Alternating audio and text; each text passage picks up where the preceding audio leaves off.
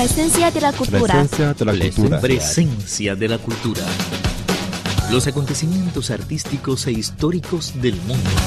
Todo lo que te interesa en Presencia de la cultura. ¿Qué tal amigos? Están escuchando el espacio Presencia de la Cultura. Hoy les contaremos sobre el arte del budismo. La comarca Karma del distrito Shandong está situada en la profundidad de las montañas fronterizas entre Tíbet y Xinhai. Para las personas que aman el arte tibetano, esta aldea remota, sin caminos de asfalto, es todo un tesoro.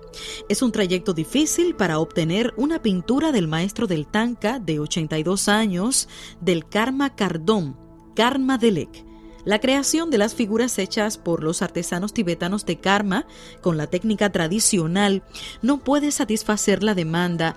Es precisamente por el estilo particular y la técnica refinada que todo el mundo busca estas pinturas. Son un reflejo del refrán, si el vino es exquisito, no importa que se venda en el último rincón de un callejón. La comarca Karma es famosa por el monasterio Karma. Según se cuenta, cuando Buda vivió en la escuela de sombrero negro, Karma Pashi estaba en Lhasa, que es la mayor parte del territorio por encima del río Mekong o río Laksan, mientras que Kublai Khan estaba bajo la jurisdicción del monasterio Karma. Con el fin de ampliar su influencia, se convocó a un gran número de artesanos de Nepal, India, Sikkim y Lhasa sucesivamente desde el Karma II hasta el 7 y empezaron enormes proyectos de construcción y decoración. Las estatuas de Buda, Tanka y otras artes relacionadas con el arte budista también comenzaron aquí por generaciones. El monasterio Karma tiene características artísticas particulares del budismo está estrechamente conectado con el centro donde se encuentra el territorio de Han. Por ello, los intercambios en política, economía y también culturales entre ambas partes son relativamente frecuentes.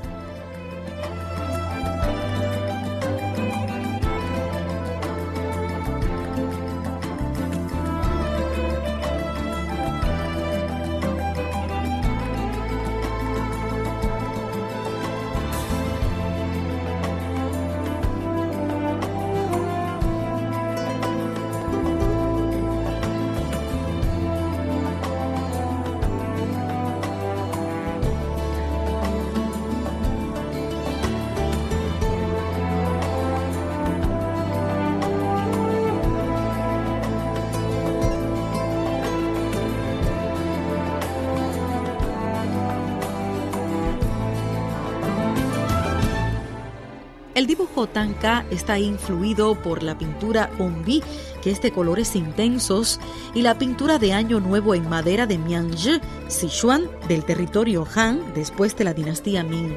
Por lo tanto, el estilo es diferente del que se encuentra en la región del Tíbet. Las estatuas de Buda se presentan sobre todo al estilo sánscrito del sur de Asia, mientras que el color y la técnica para pintar a los personajes son de estilo local. La pintura de los paisajes del fondo y de las plantas tienen características de Han. El autor del reportaje a partir del cual estamos confeccionando este programa visitó dos estudios de Tanka de la comarca Karma.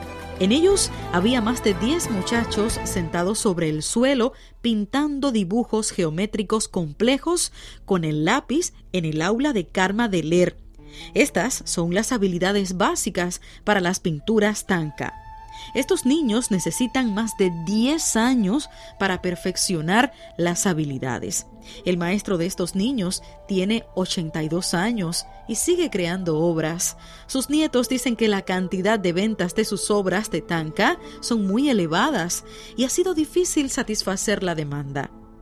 Les cuento también de otro maestro, Pungsot Hundrup, que tiene 51 años y no solo enseña a sus estudiantes en casa, sino que también es profesor de la pintura Tanka de la Escuela Profesional y Técnica de Shando. Sus alumnos tienen 20 años de edad generalmente.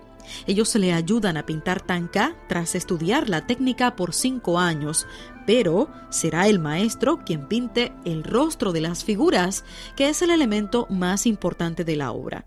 Amigos de Presencia de la Cultura, vamos a una pausa, pero les dejo con esta canción que es muy conocida en China y que se titula Meseta Xinhai Tibet. Que la disfruten. '"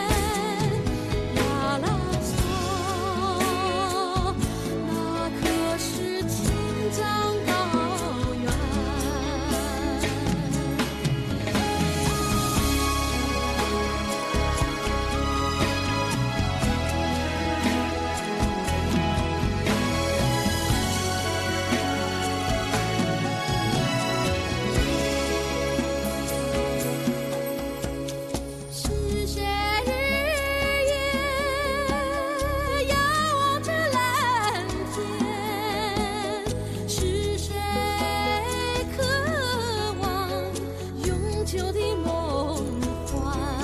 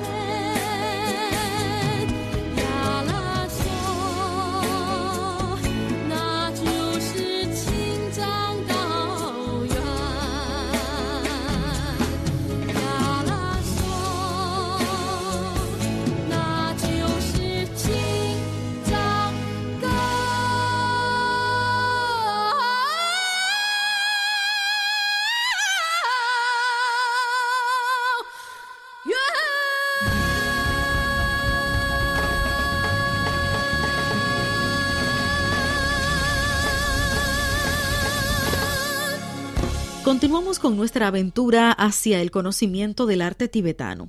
Las ideas de cómo pintar Tanka que tienen los maestros Karma Deler y Putsohundrup son diferentes. El primero hace hincapié en el mantenimiento de lo tradicional, mientras que el último defiende la innovación y la adición de nuevos elementos a los Tanka. La tradición y la innovación son temas que afronta el arte antiguo en la sociedad moderna.